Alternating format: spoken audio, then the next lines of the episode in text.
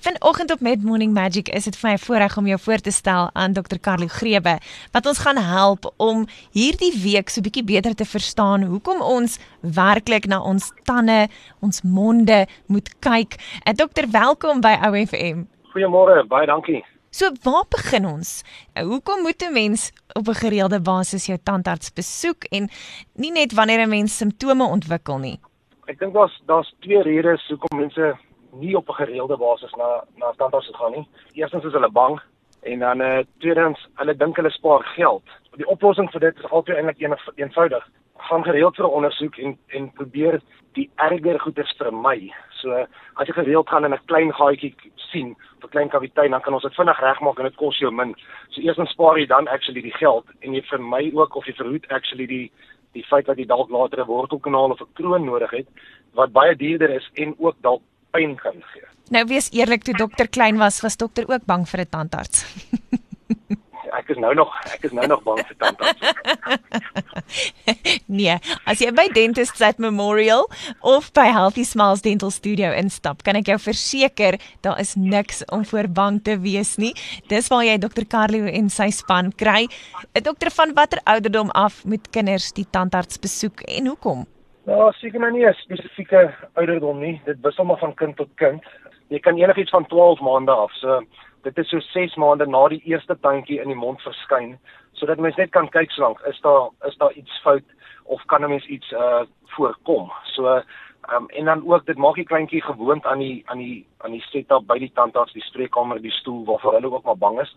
So as hulle dit gewoond raak, elke keer kom nou en dan vir 'n vir ondersoek, dan teen die tyd wat hy nog groter is, is hy nie bang nie, dan sit hy maklik op die stoel en dan sit net vir die ouer baie gereedlik. Wat van iets soos ortodontiese behandeling? Dis dan nou draadjies.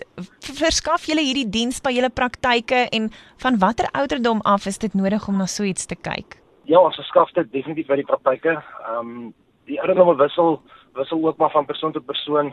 Jy jy gaan vaste bandering draadjies eers doen gewoonlik as die meeste van die permanente tande in die mond is. Maar jy kan al van die ouderdom van so 7 8 kan jy al onderskeppende ortodontie doen wat net maar plaatjies behels en verplaasbare apparate wat jou kan help klaar om die byt groter te kry, ehm um, spasie te maak vir tandjies wat in die mond moet pas wat dan ook weer eens dit makliker maak as jy nou ouer is om dan draadjies te doen. As jy klaar die spasie het en klaar die byt reg het, maak dit jou ortodonsie self baie makliker en ook weer eens goedkoper vorentoe. Dokter nou indien iemand 'n tand verloor, wat bied julle aan om die tand te vervang en, en watse opsies is daar? Gelukkig in die in die moderne era nou is daar al 'n hele paar opsies wat jy het.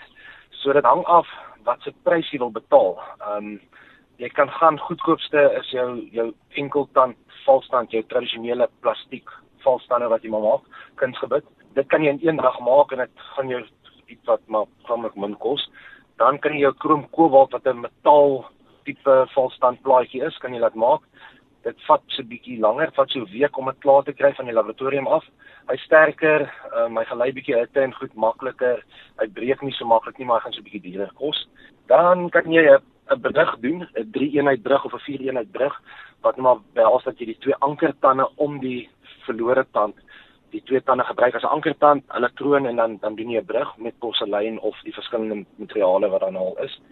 En dan laastens jou dierlike opsie is nou maar jou implantaat wat nou maar jou tradisionele skroef, jou skroefstand is. Die implantaat is obviously jou, jou beter ene, maar ook jou duurste opsie wat jy het. Ek gesels met Dr. Carlo Grewe. Jy vind hulle by Dentists at Memorial sowel as by Healthy Smiles Dental Studio. Beide die praktyke is in Kimberley. Dokter, verskriklik dankie vir jou tyd vanoggend. Ons gesels weer later hierdie week. Groot plesier, baie dankie.